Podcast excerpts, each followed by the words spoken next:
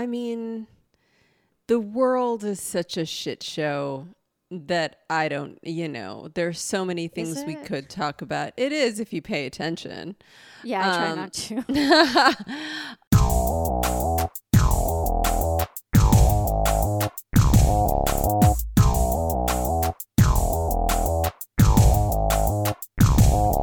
Hi, I'm Maya Gurantz. And I'm Rebecca Cohen. And this is The Sauce, the culture and politics podcast where we drink cocktails and ruin the stuff you love. In this episode, we are going to ruin Will Smith. Oh my god, but we did it months ago. This is an old episode. know, the timing not what you think, The timing listeners. is It's not confusing. what It's, really think. not what you think. It's not what you think.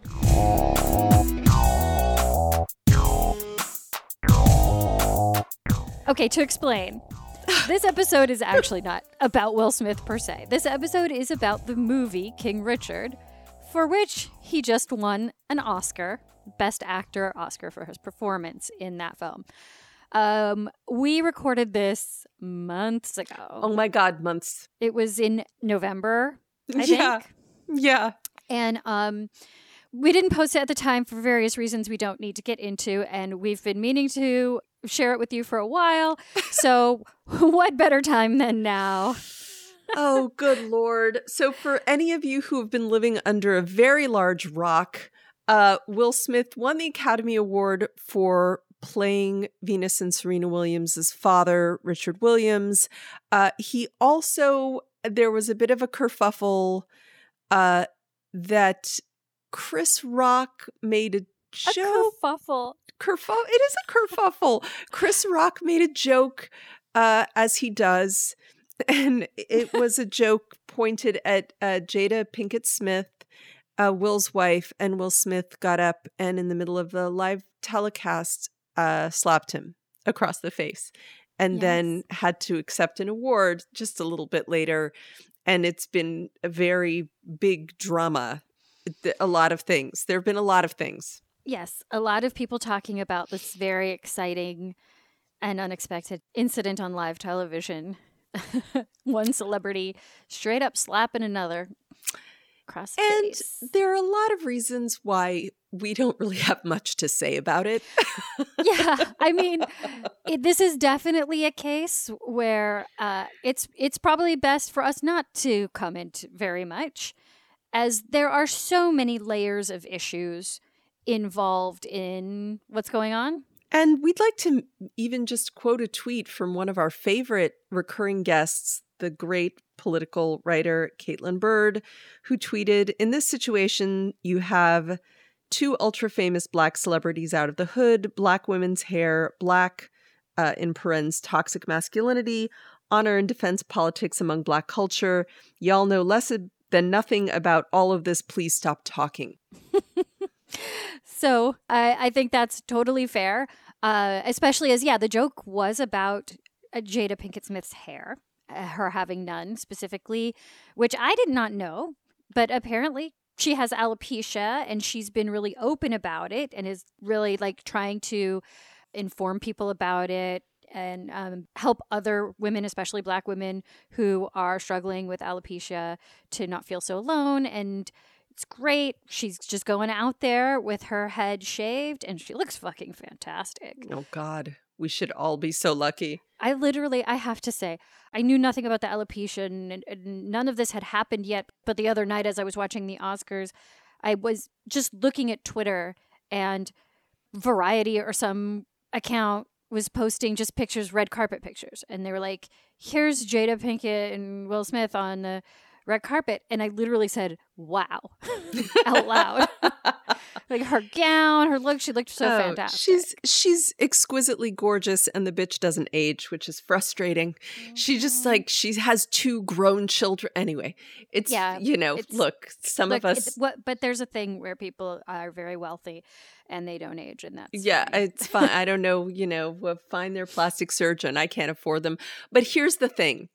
I I think the thing that I found interesting about it, or the only thing that I think we could contribute to the discourse around it is I think when we get so used to almost living in the celebrity bubble that celebrities create that when something breaks that bubble and we see them as the people that they are or might be in private. We've spoken about this before about the grid of the individual versus the grid of the 100 million. Mm-hmm. I think often we live in the grid of the 100 million. And I think, particularly with somebody like Will Smith, who is one of a handful of celebrities whose entire career at this point, his self image, every role he plays, his hand is very firmly on.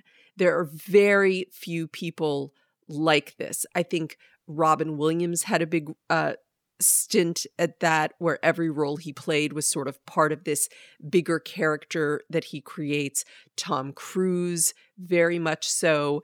These aren't people who are going to be in other people's movies. These are people who are making this mythos for themselves. Um, mm-hmm. So when that breaks in some way, it's very shocking and i think that that's part of what we're seeing here is that the the precision of image management that celebrities do the extent to which the outfits they wear to go out and pick up a cup of coffee are given to them so that they are paid for it the mm-hmm, mm-hmm. the constantness the hermetically sealed vacuum tube of celebrity existence that we then consume yes. is so complete that when it breaks and anything is unscripted in such a way it is shocking.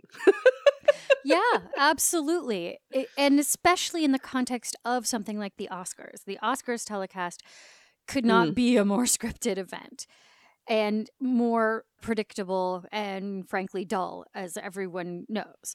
Yes. So that also contributed i think a lot to what was ultimately a pretty minor kerfuffle, as you said. Um, and and Chris Rock seemed taken aback, but not super upset about it in the moment, and laughed it off.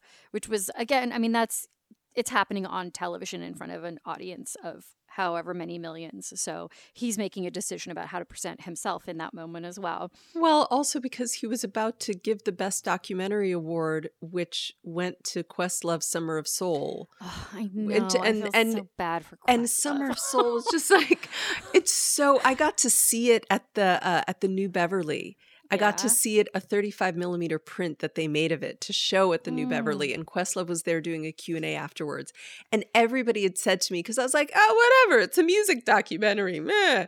and like everybody's like, "No, you don't understand," and it and it, I was completely there. I mean, I was sobbing during that movie. It was so unbelievable.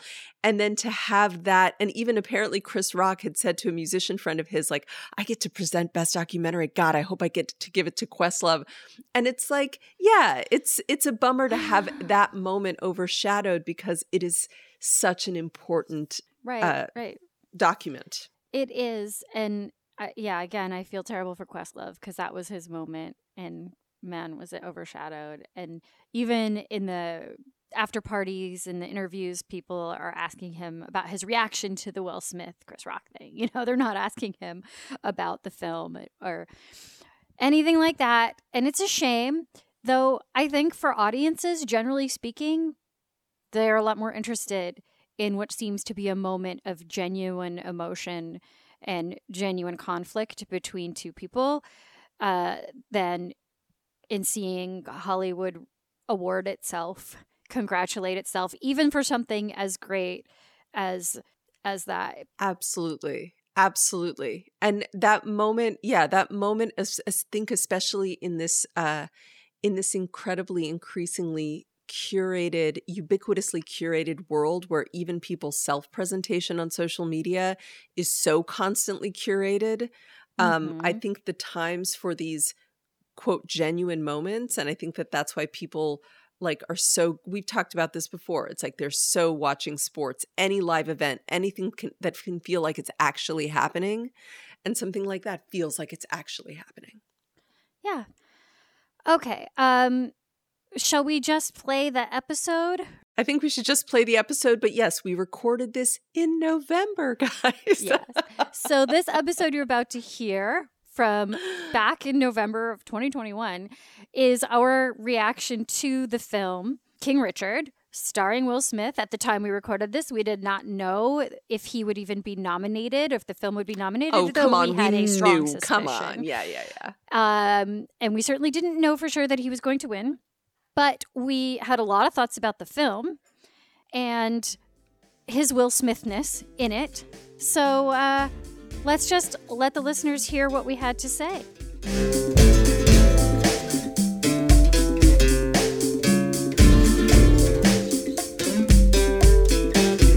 So, we are going to be talking about the movie King Richard, starring Will Smith in an Oscar baiting turn for oh, the ages.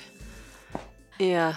Maya, thank you for seeing this movie. Would you have watched it at all if I hadn't forced you to for this episode? Well, I have to say, so my husband grew up playing tennis, and we have recently joined a tennis club.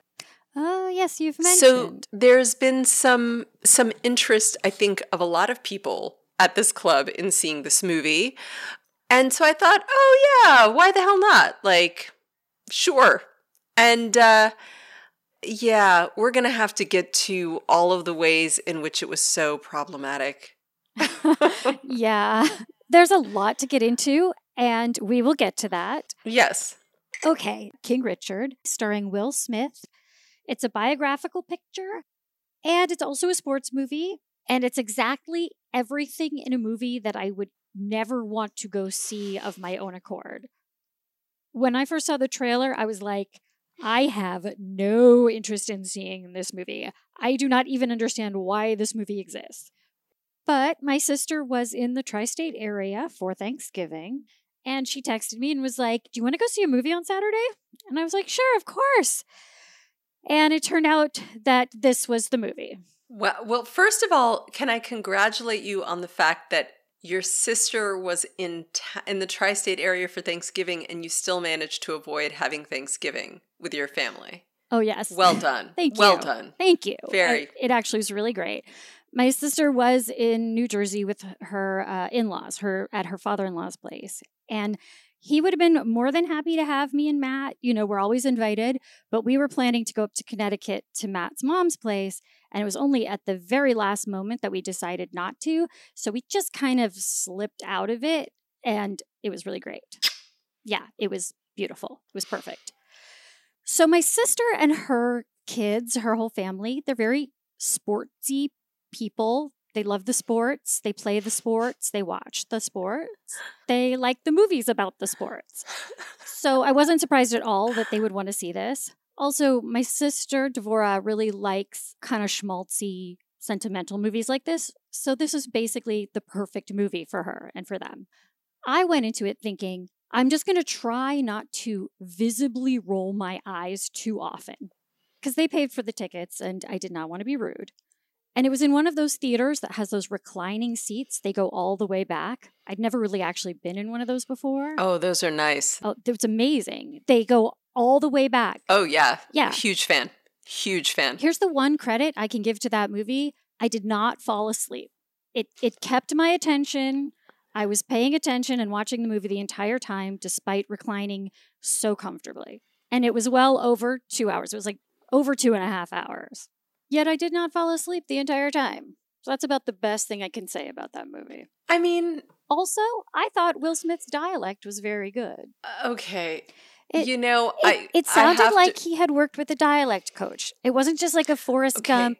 This is what I think this accent sounds like off the top of my head. Okay, Soraya Nadia McDonald wrote a beautiful essay on uh, how awful the movie is and how Yes. Will Smith should not have played that role. It would have been a much better movie if they had had like a real character actor take that role.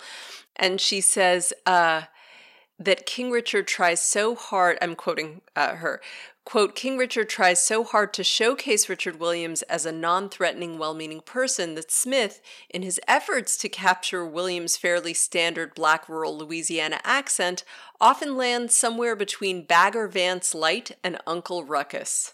Okay, that is the way he comes across to her, which I appreciate. But I'm just saying, look, I'm no expert on this. I'm not a dialect expert, but I have watched several YouTube videos, some very lengthy. And I just happened to notice little things like um, the dropping of the R, like an old timey Brooklyn accent would, where work becomes woik. That is only in certain very specific Louisiana dialects. Mm-hmm. And that's not the kind of thing that someone would just come up with without totally. the help of a dialect coach. What I was surprised about was how he could command that dialect and still not be not Will Smith. Like mm. he can't he's, he's just Will Smith. Will Smith. It's always Will Smith in a dialect. He did not he can't transform he could not not be Will Smith, which I thought was which I think a lot of what McDonald's essay gets into it's like he's Will Smith with all of the the various baggage and associations that has he's not able to transform and so we're always in the Will Smithness of it which I yes. found problematic but I think that what it comes to and this is I think the first big difficult part of it is that it is really hard for people to tell their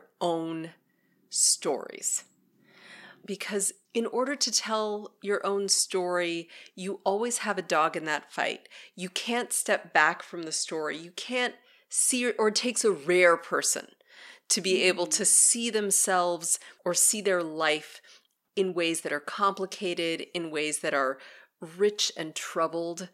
And I actually really enjoyed, I was rereading David Foster Wallace's essays on tennis, and there was one I'd never read where he writes, and I think this is it's very relevant to what we're talking about. He writes about Tracy Austin, who was this big uh, young tennis player in the 80s, and he writes about her execrable memoir. and the whole point of the essay is why are sports memoirs always so bad? But why can I not keep myself from buying them all the time? And it's all about how he wants this to be a story about the career that he knows about, which is full of tragedy and and agony. And and and that her early success was so powerful it kind of killed her career later. And how she is completely incapable of seeing her story. It, how the language is so banal like there's no insight there's nothing. In one part in particular he talks about how she tells the story about an older guy at her tennis club who would, when she was a young teen, make money off of her by having her beat his friends. And then he gives her this diamond studded necklace, like brooch that says like T studded with diamonds. And as a grown woman, she has no capacity to see that this is kind of gross. like, she has wow. no, like, there is no insight to seeing herself at all. And I felt that so much with this movie. Okay, so to be clear, this movie was produced, or co produced at least, by the Williams sisters, Venus and Serena. Uh, they didn't write it or direct it, but they were very much involved in the production of the movie. And it's not them telling their own story per se, it's them trying to tell their father's story, which is part of their story and comes from their experience. They're telling a story that I'm sure feels true to them. They're telling of their own lives and experiences, but they're also clearly trying to rehabilitate their father's image. Yes.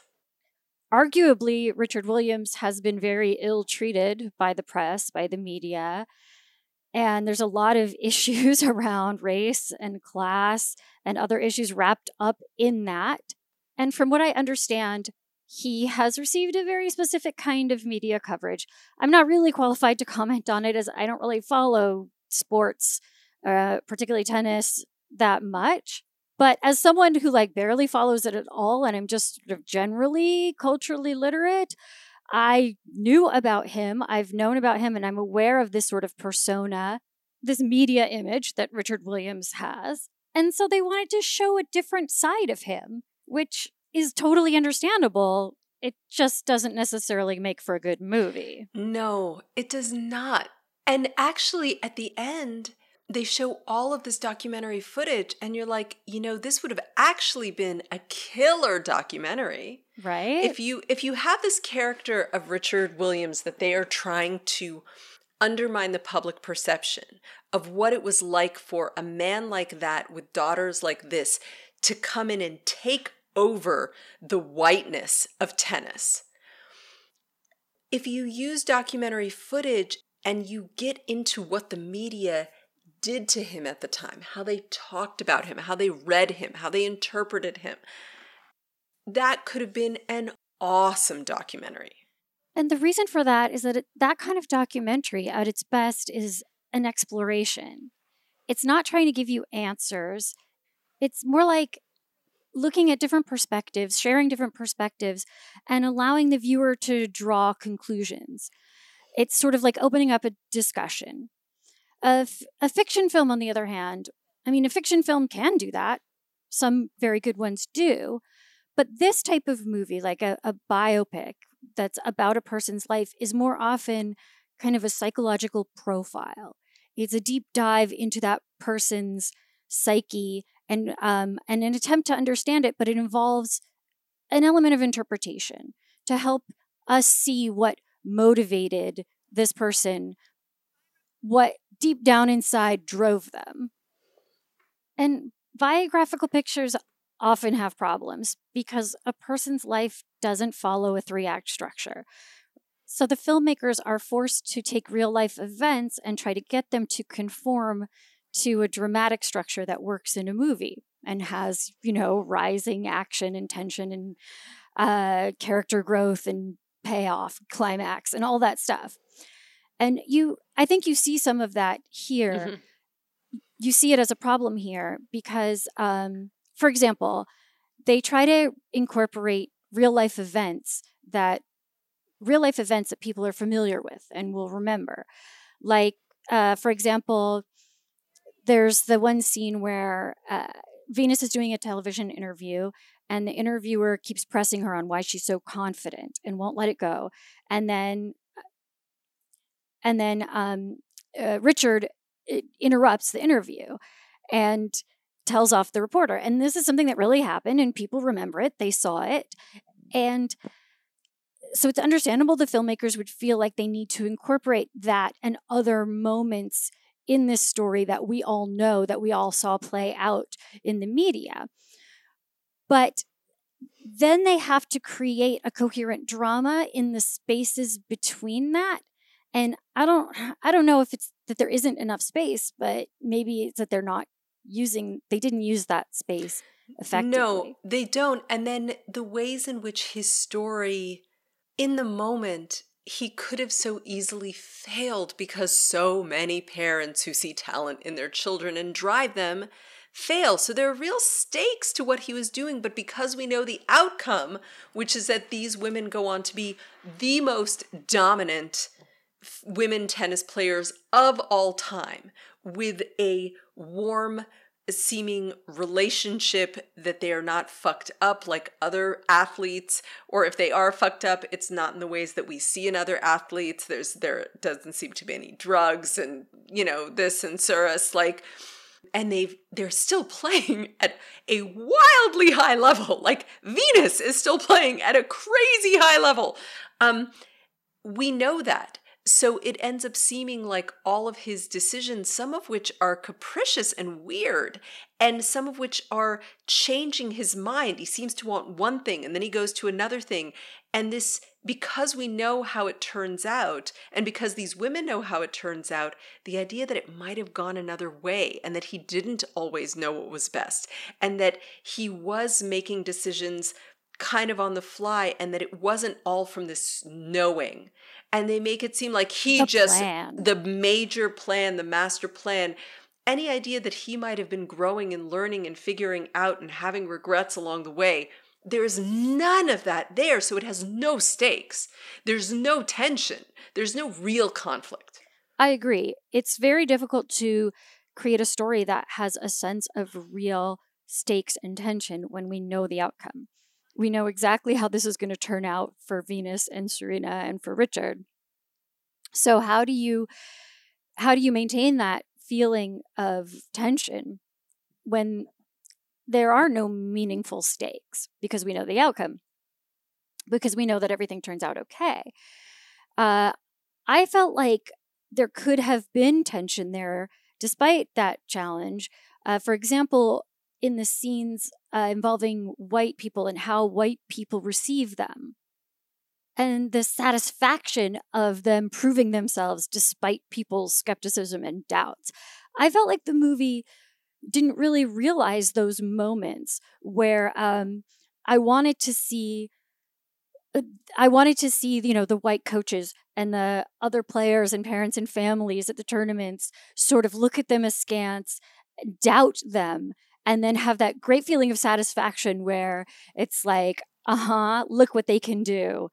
I it was there a little bit, but I thought it was largely missing. And you know what else wasn't there in that is that he clearly wants his daughters to have resources.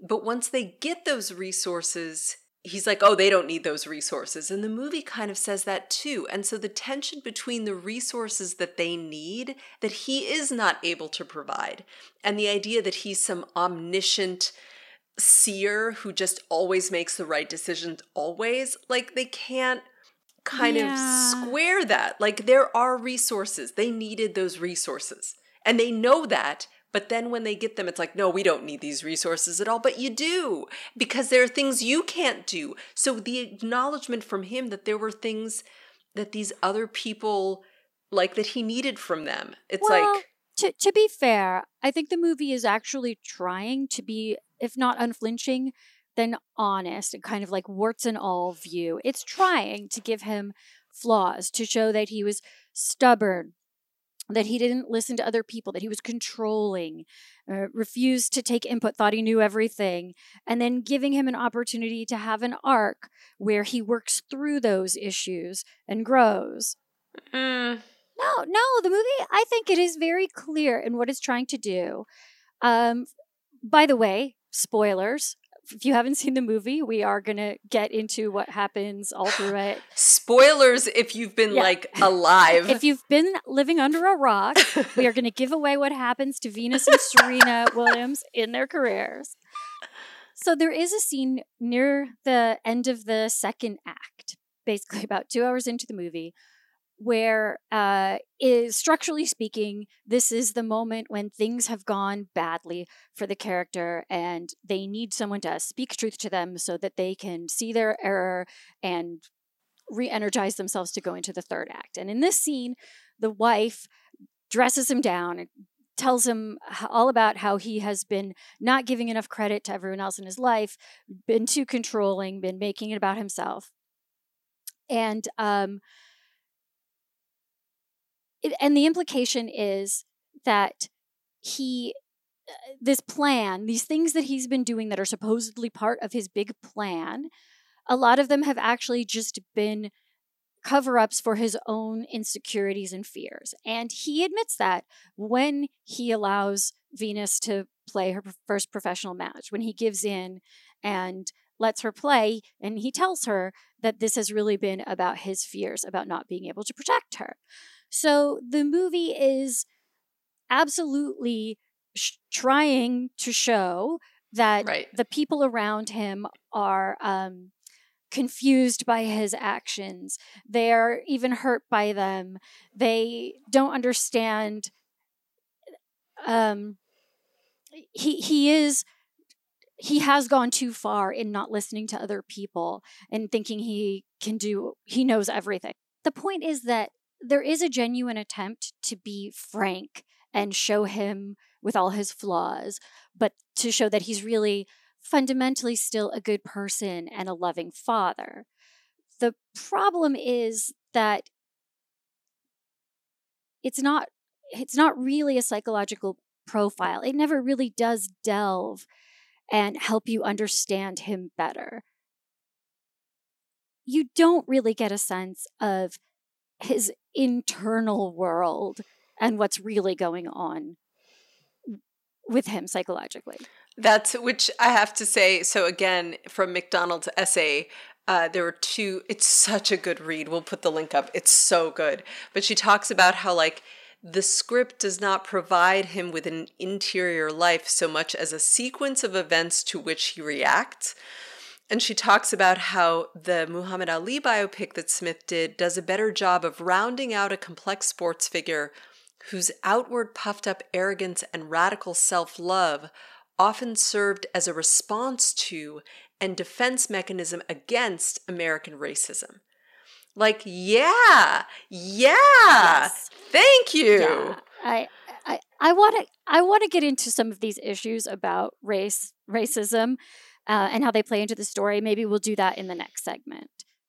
There's so much potential there in this story to explore what it means for him to be coming from the background he's coming from and trying to work his way into this like ultra elite, wealthy, privileged white enclave that is tennis and encountering not only the pushback that he gets, but also maybe finding that once he gets there, he doesn't like what he's seeing. He doesn't yes. want to be part of it. Yes. And also that having introduced his daughters into it, these these young women are going to have opinions too and they are so not present as characters and i understand they want to make that uh, the movie about him, but part of that is the tension of these young women for Venus and Serena to be the champions they are. And they're not just physically dominant, they're brilliant. And you can tell their the intelligence of their family, the intelligence of their stepsisters. Their mother is a very brilliant woman who had these these very talented daughters. You don't think that a house full of six women who are coming up through their teenage years are not going to come into conflict with their father or have opinions or see his flaws or be embarrassed by it or ha- like mm. any of the things that just happen in a family in any right. family in 100% of all families yes. right it's right, just right. like come on yeah it's very much minimized there's a there is a little bit of conflict in the family. There's so much fear that that's going to become the dominant thing that people remember that they back away from all of it. And by doing that, by backing off of that, they actually do the opposite of what they wanted to do. By being so afraid of touching that, they're so afraid that if the, you see any tension between the family, you're not going to understand this as a loving, mutually loyal family and it's like, actually, no, the loyalty of a family is in how much you guys can like have a conflict and get through it. Like, and that, and they don't trust that at all, at all, at all. It's true, they don't. And, and maybe it's because they wanted to make sure the movie was about him and not the girls. But the girls are like blank slates. I mean, the actresses are very good. Those young performers are very charismatic. Oh, they leap off the screen 100% which which then makes it so like frustrating, frustrating. it's so frustrating. Like, yeah no the even things that aren't necessarily about the girls you just want to know more. It doesn't have to totally be focused on them but you don't even know things like how they were trained. I, I think that could have been really interesting. When we come into the movie they're already ready to start the junior circuit and dominate all you know about what he's done though is like he's taken them to the tennis court every day they've played in the rain he's told them to widen their stance and told them to believe in themselves. You don't really get any detail about what he did that has made them so good up until this point. but also he he had this plan but he got really lucky because not every child that he would have had could have had that. So what happens what about the moment where his plan that he had before they were even born seems like it could come to fruition. Like, that's a powerful, mystical, fucking crazy ass moment. Or when the mom first kind of buys in, because she also, the, the actress who played her was like amazing. Like, why doesn't she get to, like, they have one scene where she finally t- breaks it down. But by that point, you haven't seen any of those things that she's been talking about. Right. Yeah. She's been holding all this shit, but there hasn't. But so even... is the movie. yeah. The movie has been holding all this yes, shit. Exactly. Exactly. And in fact, in that scene, she reveals that uh, there's these other failed businesses he had before any of this started. And this is two hours into the movie. This is the end of the second act. And it's the first time you're finding out about this. And you're like, wait a minute. This whole movie, I've been sitting here two hours watching this movie about this man's persistence, about how he teaches his daughters, you know, if you fail to plan, you plan to fail. He has a plan and he's going to follow through, and that's what's going to lead to their success. And the way you make something happen is you believe it's going to happen. So, okay, there can't be a moment where he realizes this is going to happen because he always knew it. That's how he was successful, because he really believed in his plan. Okay, fine. But now all of a sudden we're finding out that there were these abandoned businesses and it turns out several abandoned children. Yeah, a whole marriage. Yeah. F- a, fi- a marriage with and with that produced five children that he completely abandoned.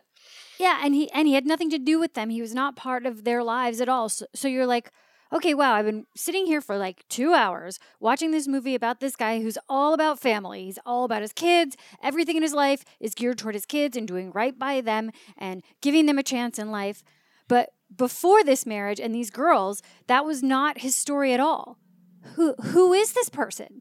Uh, we've been watching him for like more than two hours, and we don't even know who this person is. But also, who is his? What is his marriage like? What does it do for a marriage to support somebody through their failures but still believe in them like that's that could have been a great story fuck that would have been a mm. great story yeah. but because it's about rehabilitating this man all of those other things like if you want to rehabilitate him you have to acknowledge those things and and I think that's an e- could have been an even more powerful story. Definitely. That you yeah. can fail, that you can fail on the deepest level as a dad and then come back and be and have a second chance to do this. Like that's a story. Yeah, absolutely, but none of that is there. Where where is any of it? Where is his guilt about previous marriage and children that he failed? Did he learn something from all those failed businesses? Or does this one just is it only successful just by some sheer luck? Or and it and it happened to work not just by pure luck, but by the great talent and support of this group of women in his life who are not just like who are not just his wife, but her children that he adopts and their children together that that's what saved him. Wow what a story that could have been. Like and and so i feel like i know why they avoided all of these stories. And it's because they know what the world wanted to turn him into and it's because of race and politics. And so they were so afraid of anything that could be mm, that they ran away from all of it. So then how did they deal with race? Like, I think we have to get into that.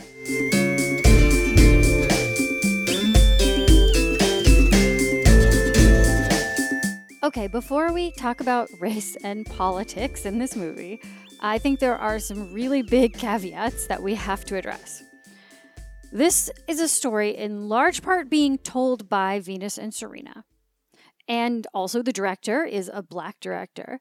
So I assume everything they're saying comes from a place of them talking honestly about their own experiences, their real lives, and their perceptions of the world. And I am not here to tell them that they're wrong.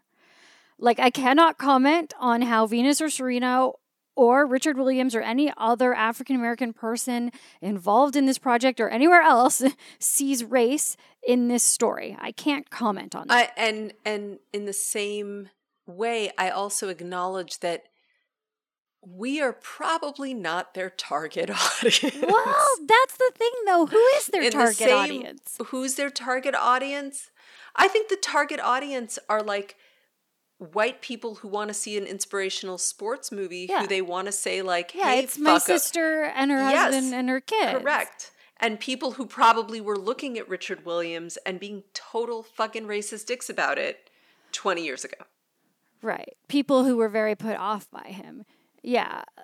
This movie is for white America, right? So I can't comment, we can't comment on how Venus and Serena see race as part of their father's story or their own story. That is their story to tell. But I feel like we can comment on how white people might receive this movie. Well, but I, I don't just think that. I feel like the juiciness of the story and some of my favorite moments of this whole movie like both the sight of some of my favorite parts and the sight of some of the biggest missed opportunities is what happens when all of a sudden they have access to this privileged white world and they see how fucking fucked up and grotesque it is. The finest scene in the whole movie to me is when Venus starts playing the junior circuit. She's whipping butt right and left, coming in confident, joyous, gorgeous, killing it. And Richard watches all of these white girls losing being like you're so stupid like yeah. talking to themselves and berating and the themselves. mom berating themselves and the mom walking her child out being like it doesn't even seem like you want to play and like yeah.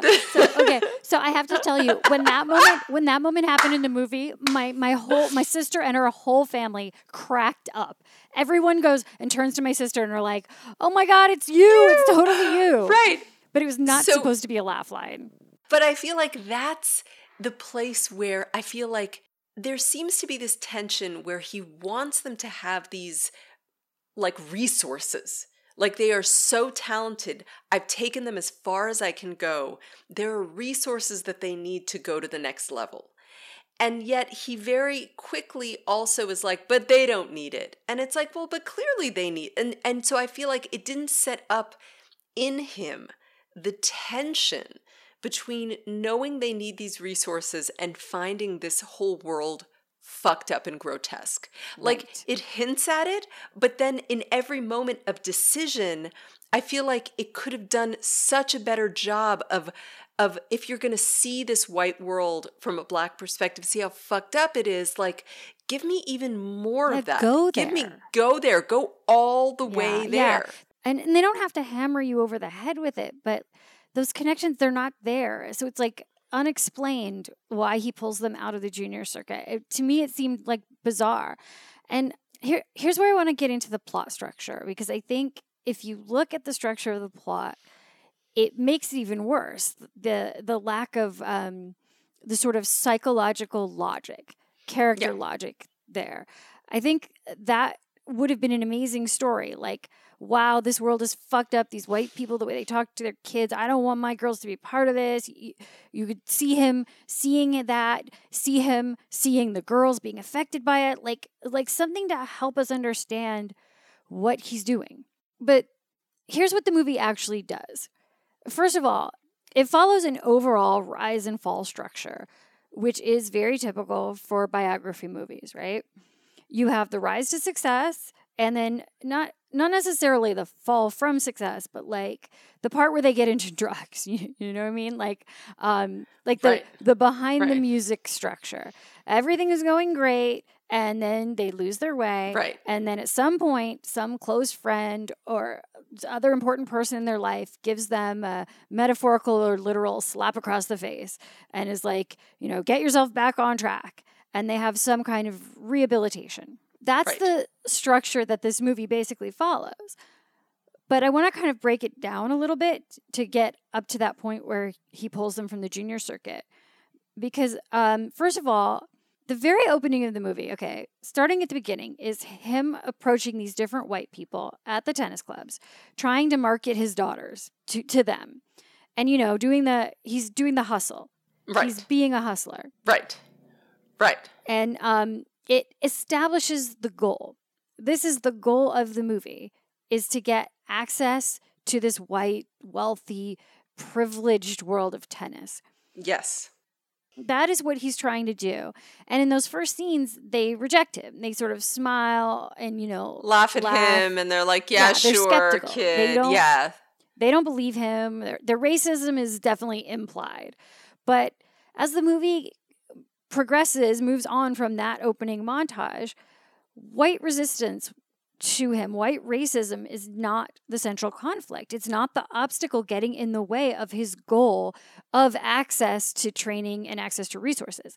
The thing that's actually the obstacle is like the gangsters, the Black Compton gang members who hang out near the tennis court and harass the older daughter.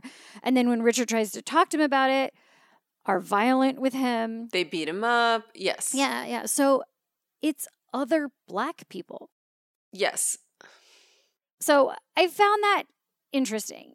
And um I mean there's even a scene where eh, like later in the first act, uh he Richard is talking he's talking to another white agent or coach and the guy very explicitly, very directly gives this monologue about structural impediments to being able to play tennis.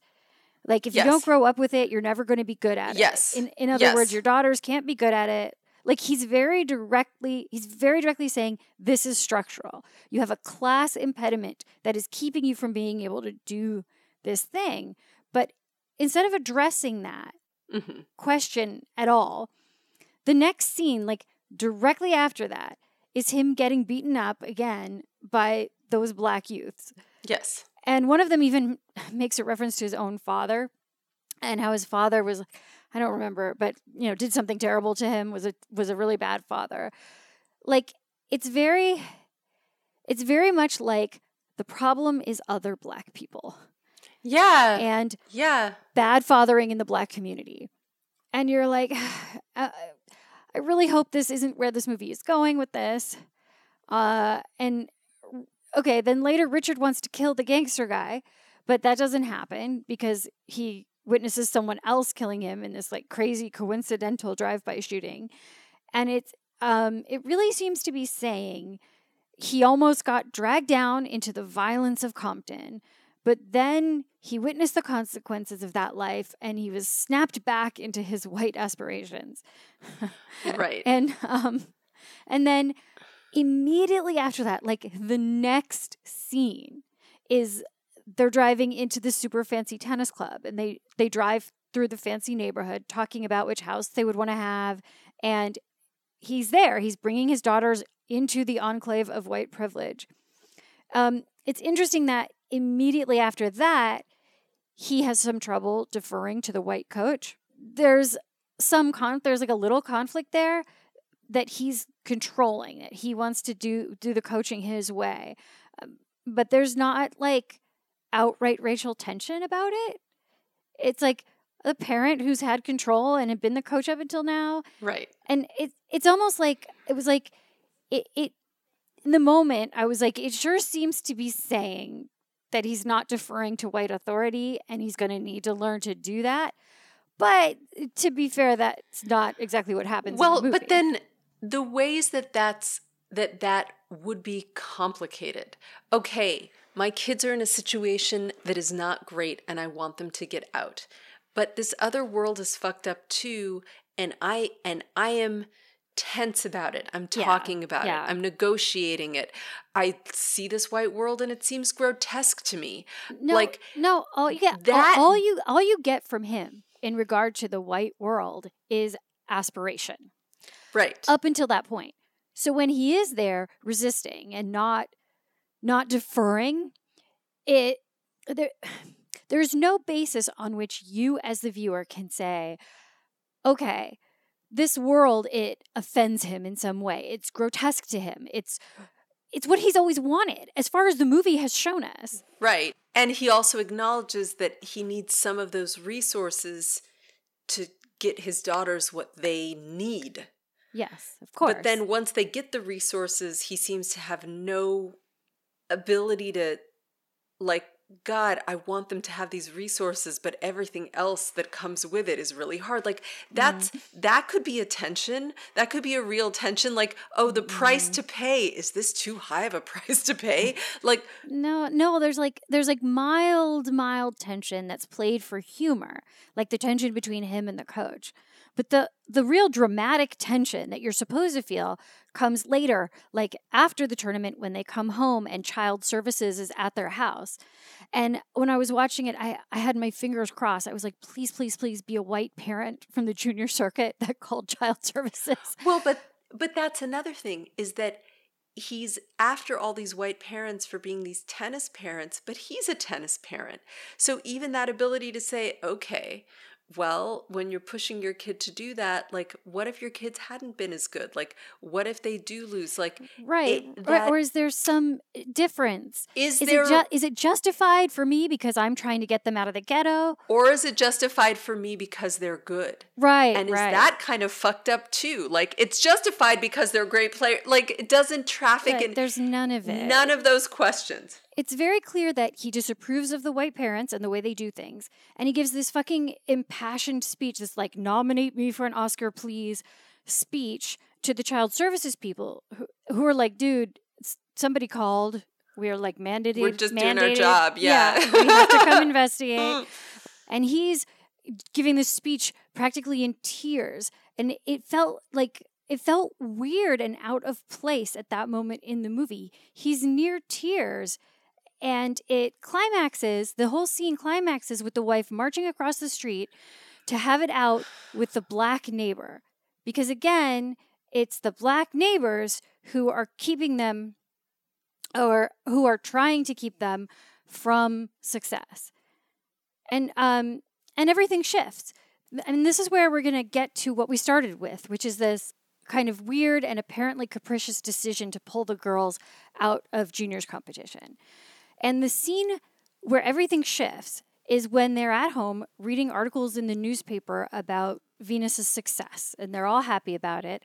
And that is juxtaposed with the television in the background playing the news of the Rodney King beating.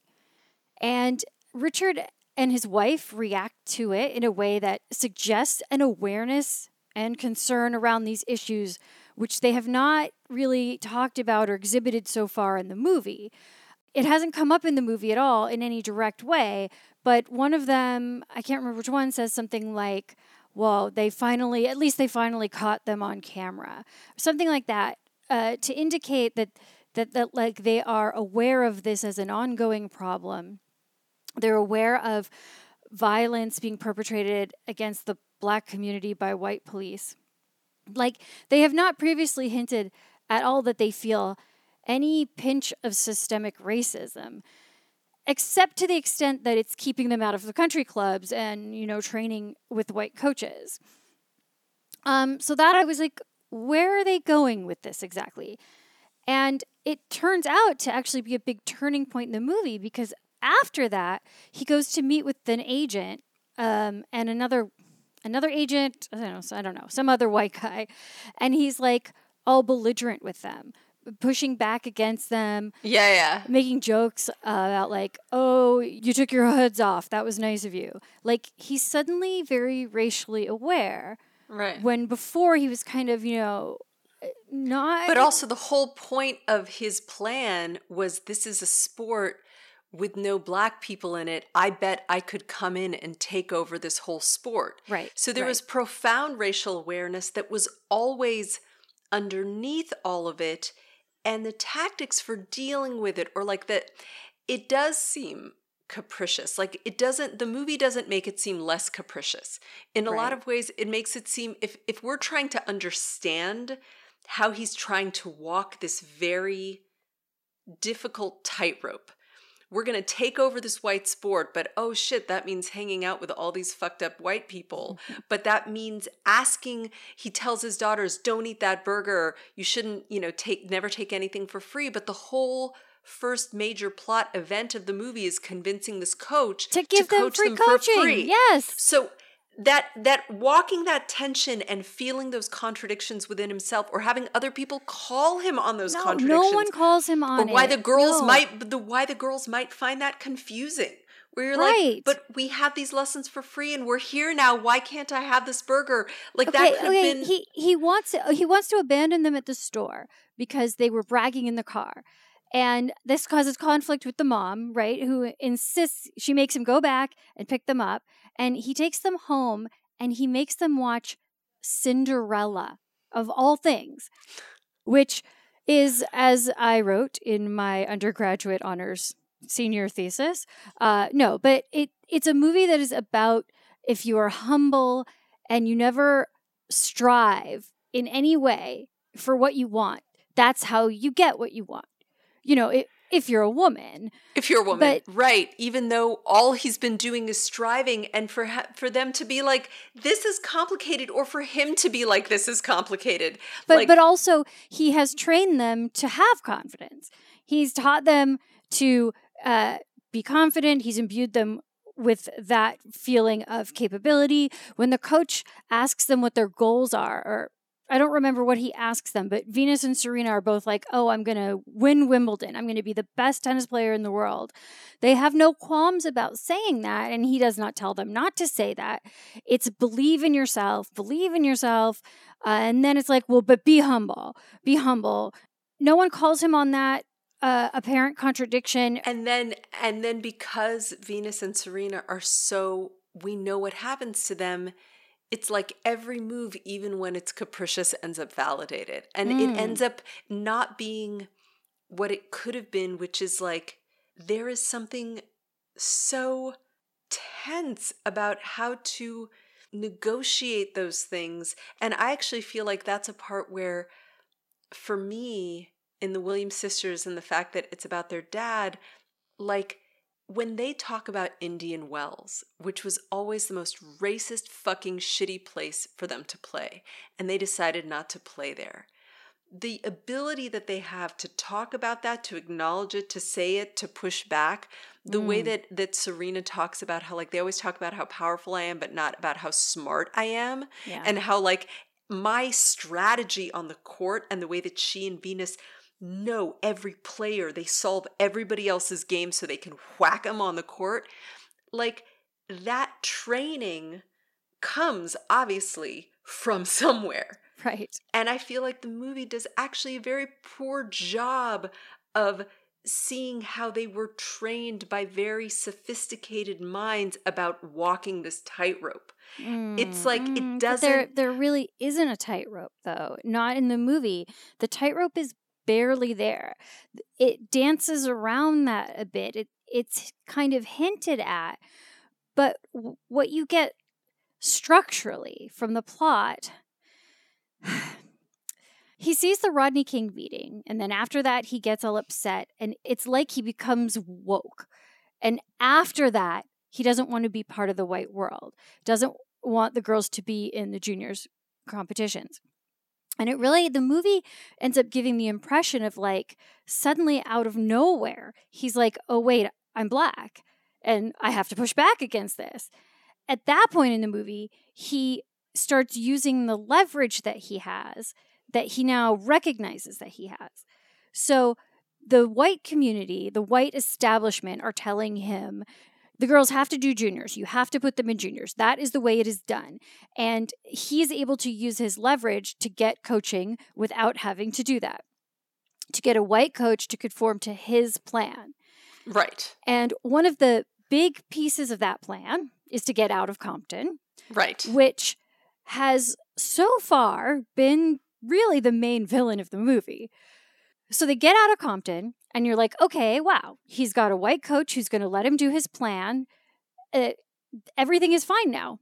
There's no more struggle. There's no more tension or conflict. They got out of Compton. Like everything is exactly what he wanted. And at that point, the tension starts to be about him being too controlling. He's making about himself and and yeah, he wants the girls to be kids. Suddenly their education matters, even though earlier it didn't matter, eh, or at least they didn't really talk about it mattering. And um, he wants the girls to have an opportunity to just be kids and it not be all about tennis, even He's, though but also they moved to Florida. They, but also he moved them to Florida so that their whole life could be tennis. So you're like, even the idea of like, I made this change. Oh, this is a shift. I'm going to learn, like, I'm going to figure this out. Look at this mind solve these things. No, no, not no, there. no. It's this, just this is the part of the movie where the the band, you know, starts infighting because they're taking too much drugs. This is that part of the behind the music. He's too controlling and he's too stubborn and he doesn't want to let Venus start competing even though she feels she's ready and uh, uh, Shane from The Walking Dead thinks she's ready, and uh, and everyone thinks she's ready, but he still won't do it. He's just too stubborn, And um, this is when he gets the talking to from the wife, which is that pivotal moment, structurally speaking, it's that pivotal moment where somebody speaks truth to the protagonist and makes them realize where they've erred. And what she says to him is really interesting. She says, I mean, I cannot repeat it word for word, but basically, um, he has always feared the world will see him as just another dumb N word. Mm-hmm. And so, this is the truth that he has to confront. Is that all of the stuff he's been doing has been in an effort to try to not be perceived as just another dumb. Mm-hmm. And all of this, the kids, the kids need to be kids. Every weird thing he's been putting his foot down about for the last 40 minutes of the movie ish, uh, it's all been cover, you're supposed to understand, for, for deeper issues. And right. And uh, she does bring up, oh, you haven't really appreciated what I've done. And you're like, oh, God, I, I wish I could have appreciated that at least as an audience member. Yes. Prior to yes. you were mentioning it, but okay. Uh, and so he goes to Venus and he tells her that she can she can compete. And he tells her this whole story about his own father abandoning him in a moment of racist violence. Right. And so you're meant to understand that everything he's been doing has been out of fear. We're meant to understand that what he's been doing has been out of this drive to protect Venus on realizing that she's going to be the first black tennis champion and what that means. And he doesn't know how to prepare her for that. And he doesn't want to abandon her as his father did. Like, this is two hours and 20 minutes into the movie. And you are like given your first taste of any kind of actual motivation of what's going on inside this man's mind. And it is the first mention of what it would mean, like what it would really actually mean, the potential consequences of a black woman becoming a tennis champion. Well, and I'm reminded of one of the things uh, that I love about, and I'm sure I've mentioned this before, Steve, they had this thing for a while in the New York Times a million years ago where they had filmmakers watch their favorite film. And Steven Soderbergh uh, watched All the President's Men, and he said the best thing about that movie is that when it came out, Watergate had just happened. Like, yeah, everybody yeah, knows. Yeah. And yet it still has so much tension. And the idea that, like, at this point, like he didn't, we know what happened, but what if we saw him not knowing what happened or mm. accepting it or mm. having these moments of fear? But there is, there is none of that. There are no stakes. And unfortunately, it falls into the category of the shitty sports memoirs that David Foster Wallace is like, why do I keep buying these? Mm. It, because there isn't enough distance so that you can really appreciate it. Right. To right. appreciate that this was risk taking. This was huge risk taking. And at every moment, you don't understand the risks at all, at all, no. at all. No, because it's an attempt to celebrate an accomplishment. It's an attempt to celebrate what he accomplished without actually giving him credit for what he did accomplish. Mm by taking that stuff away, by taking away the feeling of risk, you take away the feeling of accomplishment. And and it's a shame. It's a missed opportunity. That's right.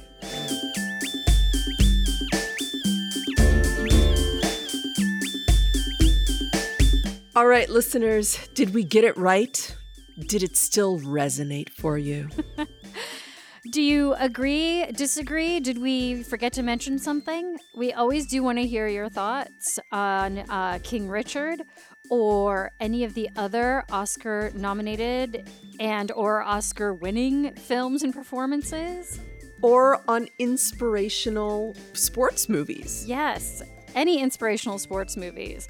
Um, you can reach out to us. We would love to hear from you. You can email us at saucepodcast at gmail.com. You can find us on all of the socials as at Sauce Podcast. If you want to jump into the conversation, uh, you can join our Patreon, patreon.com slash sauce podcast, and we can get into it there. Yes, all members of the Patreon get to join the Sauce Speakeasy, our Discord channel, and we could talk about all the stuff we just mentioned or whatever you feel like talking about. We love chatting with you guys. If you want to reach me, you can find me at Maya Gurantz anywhere you are looking for Maya Gurantzes. And I, Rebecca Cohen, am at GynoStar on all the various platforms. And we will see you soon. Adios, amoebas.